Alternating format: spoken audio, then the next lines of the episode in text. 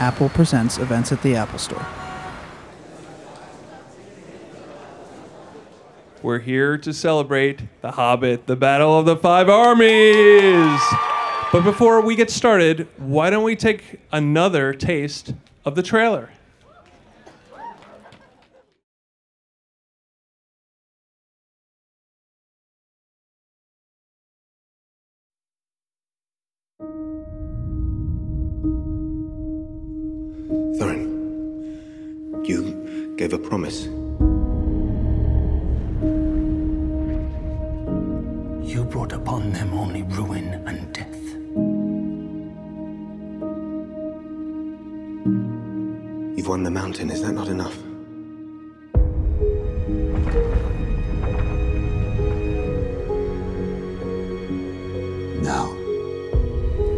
We defend it. I came to reclaim something of mine.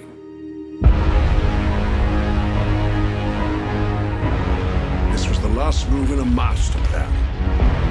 A plan long in the making. These bats are bred for one purpose. For war. Leave Sauron to me. Bilbo is right. You cannot see what you have become. Everything I did, I did for them. You started this. You will forgive me if I finish it. When faced with death, what can anyone do?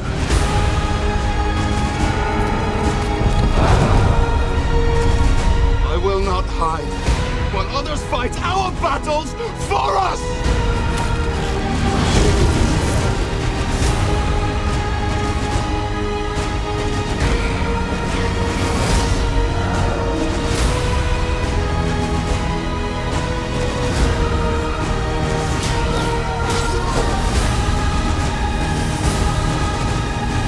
You have but one question to answer.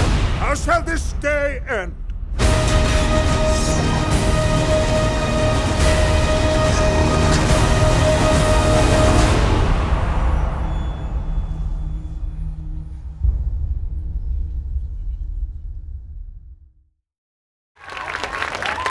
How awesome does that look? That's amazing.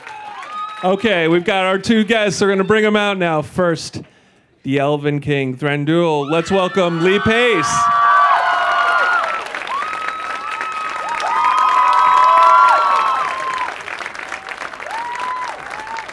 And our, and our other guest, the King Under the Mountain, Thorin Oakenshield, is here. Richard Armitage.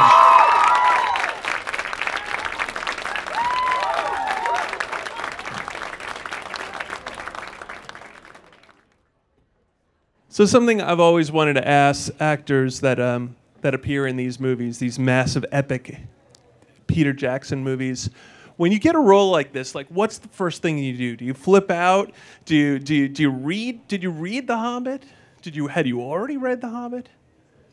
Yeah, the first thing I did was read the book again. Yeah, because I'd read it when I was a kid, but then um, well, I guess I read it when I was preparing to, you know, meet them and audition for it the first time. Um, watched Lord of the Rings again.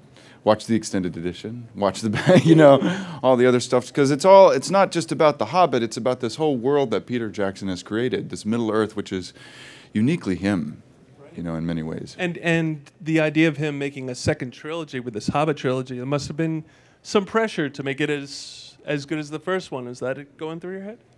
Yeah, I mean, I, I remember when the first trilogy was being made, I'd gone to my agent and said, "Please, can I, please, can I audition for this?" And he said, "Well, what would you audition for?" And I was really interested in playing Legolas. And yeah, that was his response. He laughed me out of the room. So I was really disappointed, you know, that it, it, I was very late to the table. So to get the chance to come and, and be in this, you know, revisit to Middle Earth was, was a bit of a, a legacy, a bit of a dream come true for me. Um, both of your characters in this final installment, they they undergo some pretty profound emotional changes. It's almost like like you, you, you seal the story away a little bit from from Bilbo. And, uh, and I wanted to talk to you to you both about that. Uh, well, why don't we start? Why don't we start with you, Richard, with with uh, with Thorin? Uh, again, not to spoil anything for anyone, but Thorin becomes obsessed a little with greed. How how did how does Peter help you with the emotional arc like something like that? I mean, it was it's sort of built into their screenplay, and it's it's there from the very first prologue of the first movie that there is this susceptibility to dragon sickness that he witnessed his grandfather going through. So, as he's approaching the mountain on this very linear quest, it's always looming in the distance. So, you can feel the black clouds of of that kind of insanity gathering, and then you you see him descend into into his own mind and into the mountain in, in the third film. So, you know, the guidance came from Peter and Fran and Philippa, and just gauging, you know, how mad we make him, how quickly was something that uh, changed throughout the course of filming. Thorin's really strong, but I, I, feel like in this film, especially, we get to see uh, the vulnerable side of the character. It's something that, I mean, are there things about Thorin that we don't really know? Yeah, I mean, one of the things that uh, we kind of looked at together as uh, as actor and filmmaker is making the character as inconsistent as, as possible. You normally you look for consistency in character, so we tried to make him um, su- surprising and un- unexpected, and, and part of that was giving him a vulnerability. But of course, you know, as he approaches the end of his story, let's call it, um, where he the only thing he can do is speak the truth. Um, you know, that's the ultimate ultimate opening up, isn't it?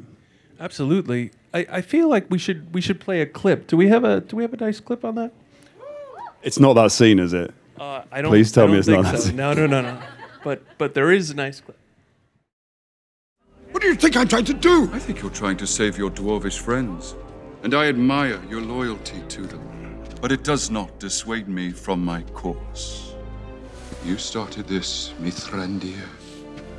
You will forgive me if I finish it. Are the archers in position? Yes, my lord. Give the order. If anything moves on that mountain, kill it. The dwarves are out of time. Is that a is that a wig you're wearing there? In that? No, that's your real hair, right? Yeah. Actually, it's a good enough transition. Let's talk about that, Lee. I feel like I feel like your character also goes through some deep emotional changes, especially regarding battlefield sacrifice and the, some of the finer points of love.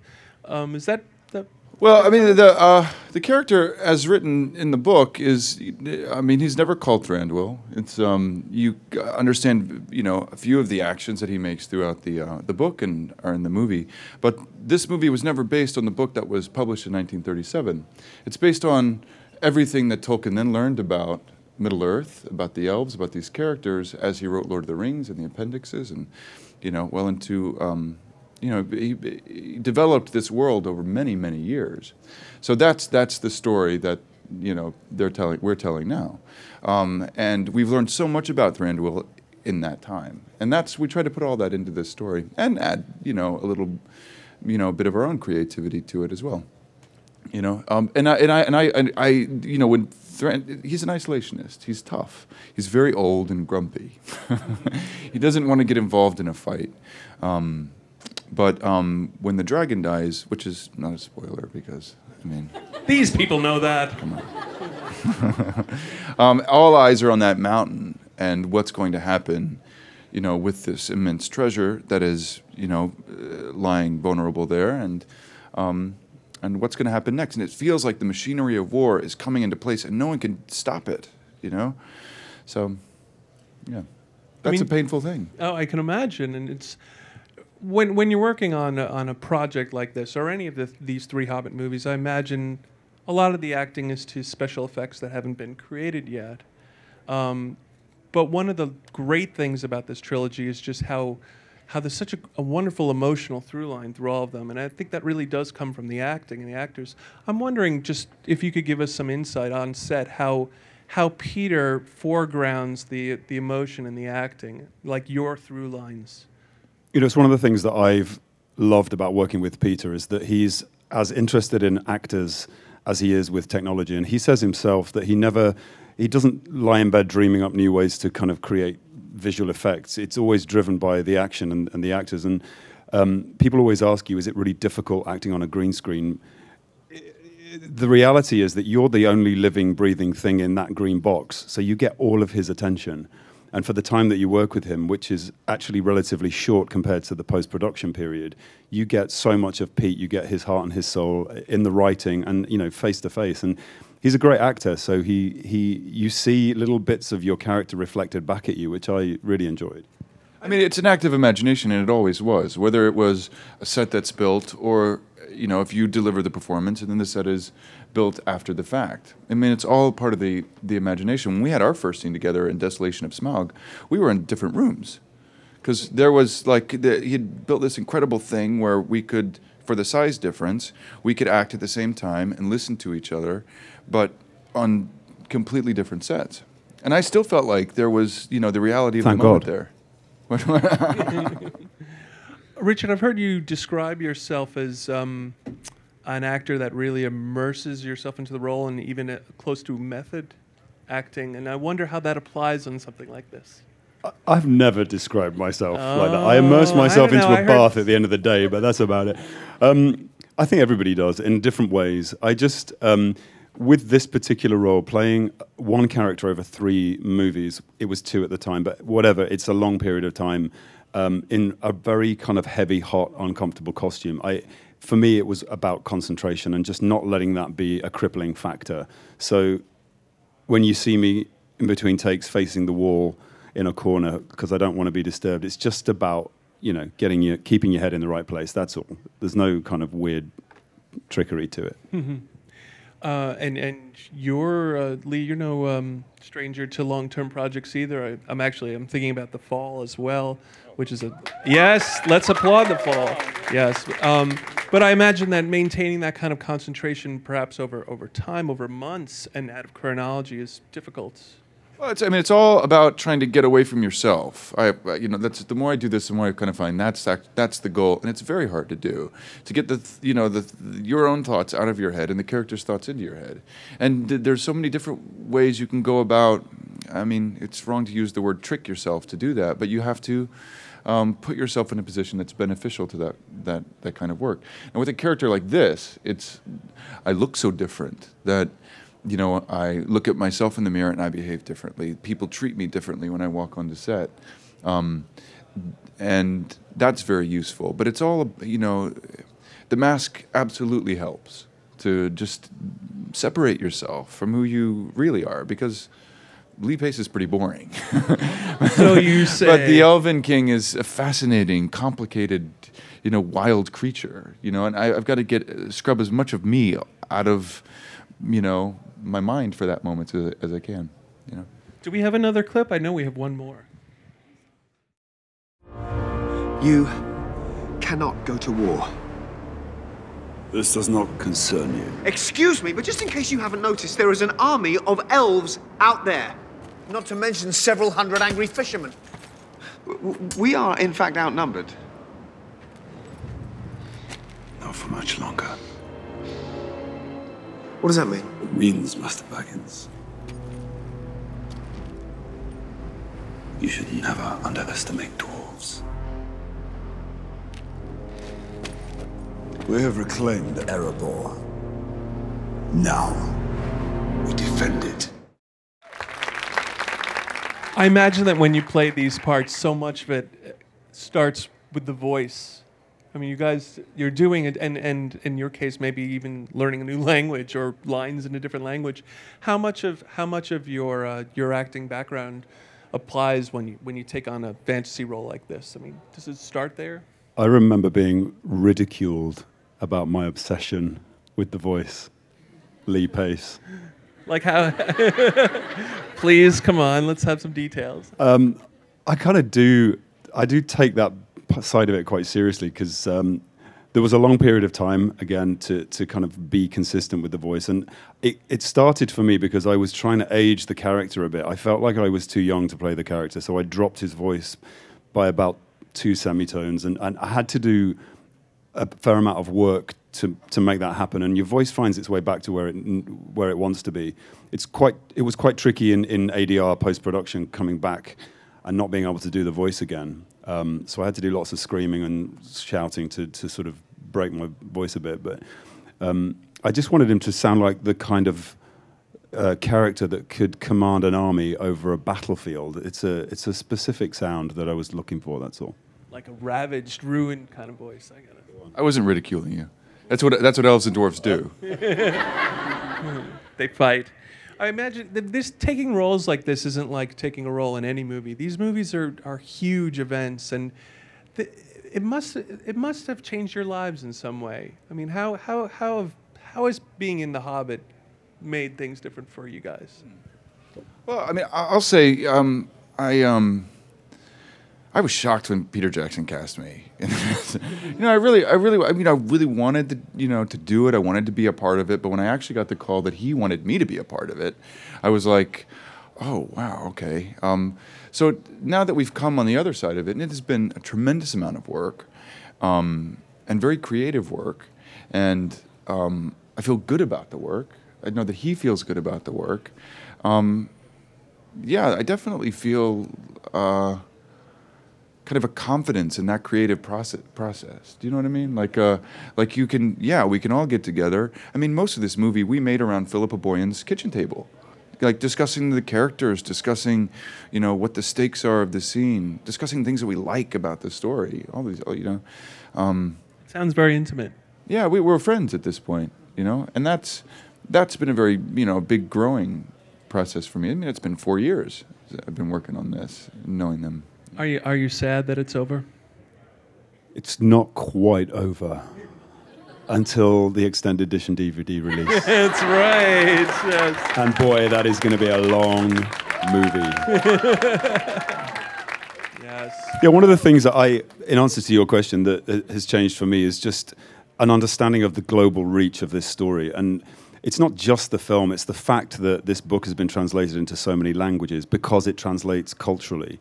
And that to me is really exciting because even if you don't really see it in its original format, language wise, you can still get something from it. And I think war uh, and the understanding of it and the sense of leaving home and going home translates into any culture. And that to me is really exciting. It does feel universal, and, I, and it has that appeal. I know that we have some time for a few questions from the audience. I've also got some questions from Twitter that are coming in.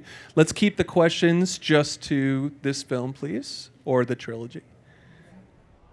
Hi. Um, of all three movies, which scene was the most emotional scene for you to film and why? If you can tell us. I can definitely answer that one. It's the one, the one scene that we probably can't talk about because it's it will spoil the story. But um, it was the it's the scene that you know is coming the minute you are offered the job, um, and it's the scene that you read in the book. It was the words were very very close to Tolkien, and when playing it, it was there was no acting. It was it just felt like speaking the truth and uh, two actors connecting. So yeah, I was I was definitely in.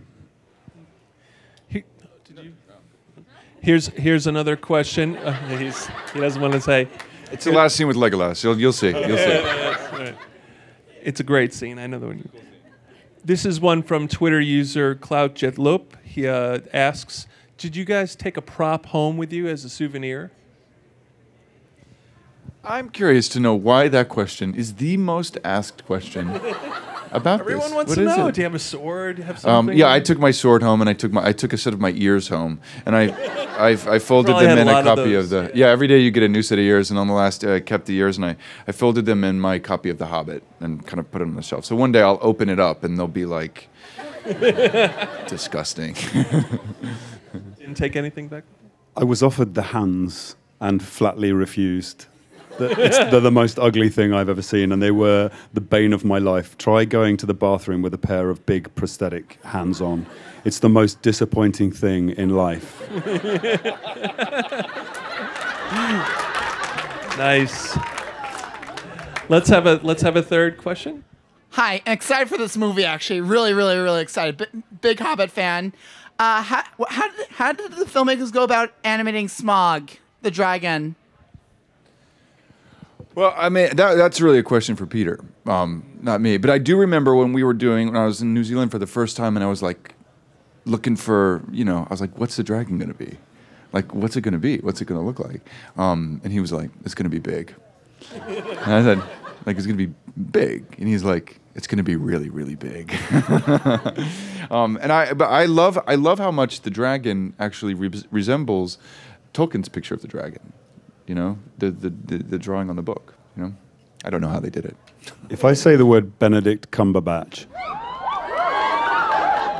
um, yeah, I got. I was really lucky because there was a moment in uh, the, the third film where um, they wanted me to s- sort of replicate Smaug a little bit in one scene. So Benedict was down in New Zealand um, voicing him, and so I went in to watch and to do some dialogue opposite him. And, and there was they were filming him because he was physicalizing uh, on all fours. He was kind of creating this this body to go with the voice, and it was it was so fascinating because I don't even know if it's made it into the animation, but all the animators were there and they watched him. So I think that's one of the reasons why the, the Dragon's also successful.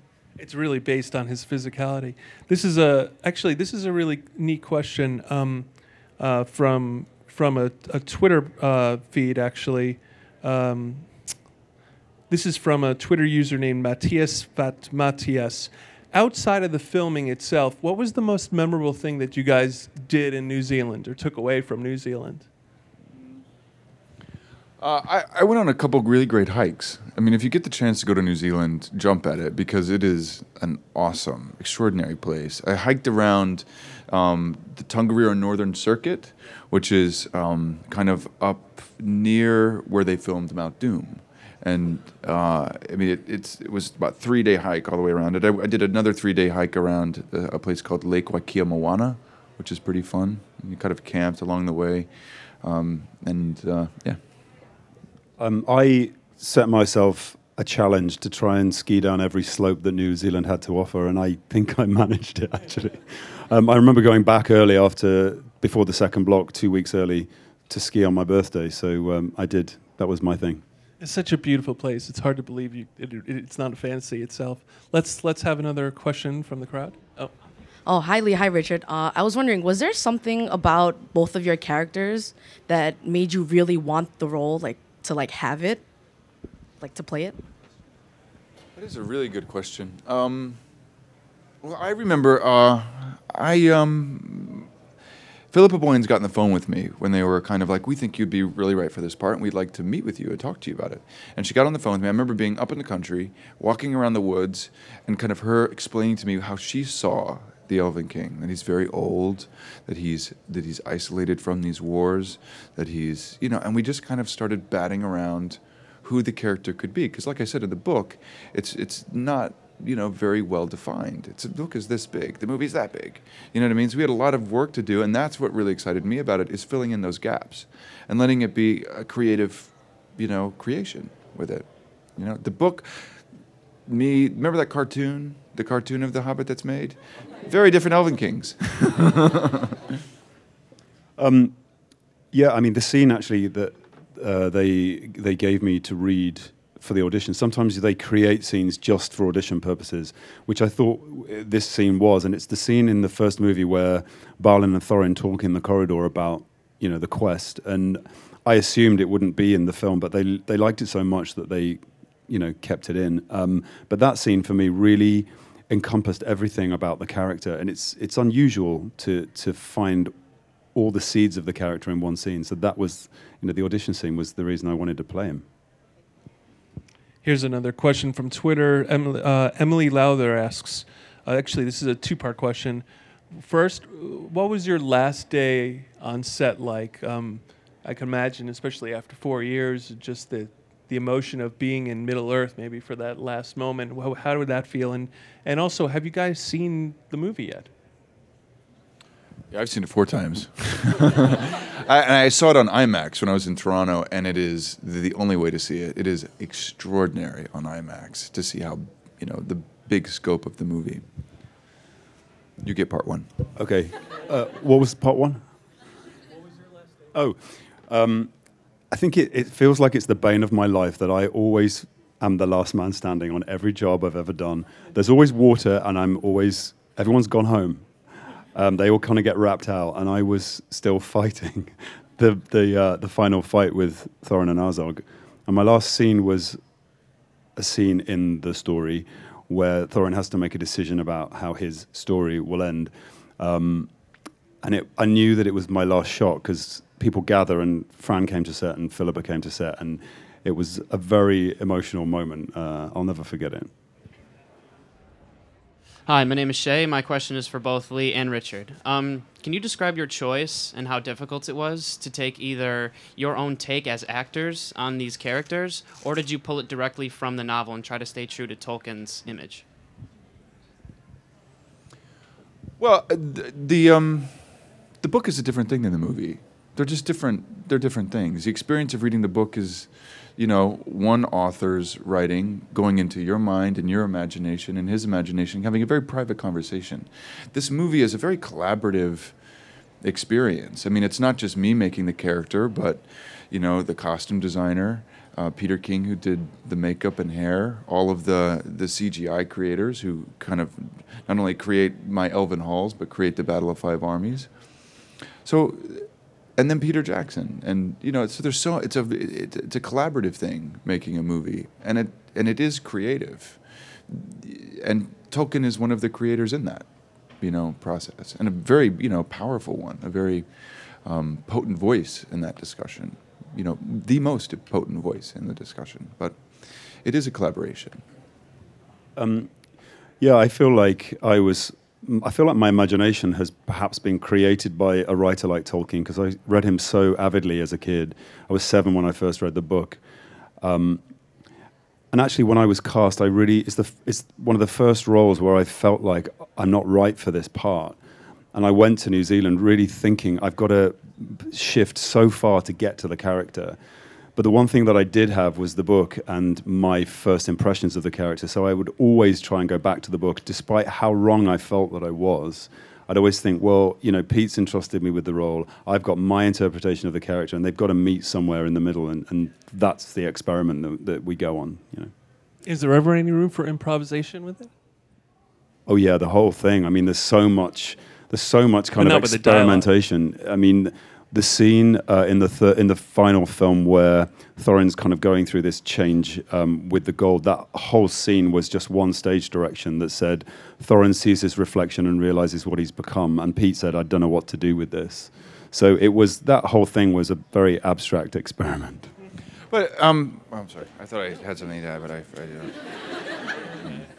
oh, but but but it, a large part of what we do is Pete is such a fan of these stories and a fan of these movies and a fan of the fans. I'm a fan of these, you know, the movies. A fan of Pete's, a fan of the fans. So so much of what I'm doing is trying to make Pete laugh or make Pete kind of be like, oh, that's cool. You know, I wanna, that's that's the Elven King. I don't want to put it in the movie. You know, so there is a certain amount of just kind of trying things, hoping that it will, you know, you know, make Pete go, cool, cool. I like it. Uh, definitely works. Definitely makes us do that. Let's let's thank our both our guests for coming tonight. The Hobbit, The Battle of the Five Armies opens on out. Wednesday, 17th. Go check it out. Thank you. Thank you, everyone.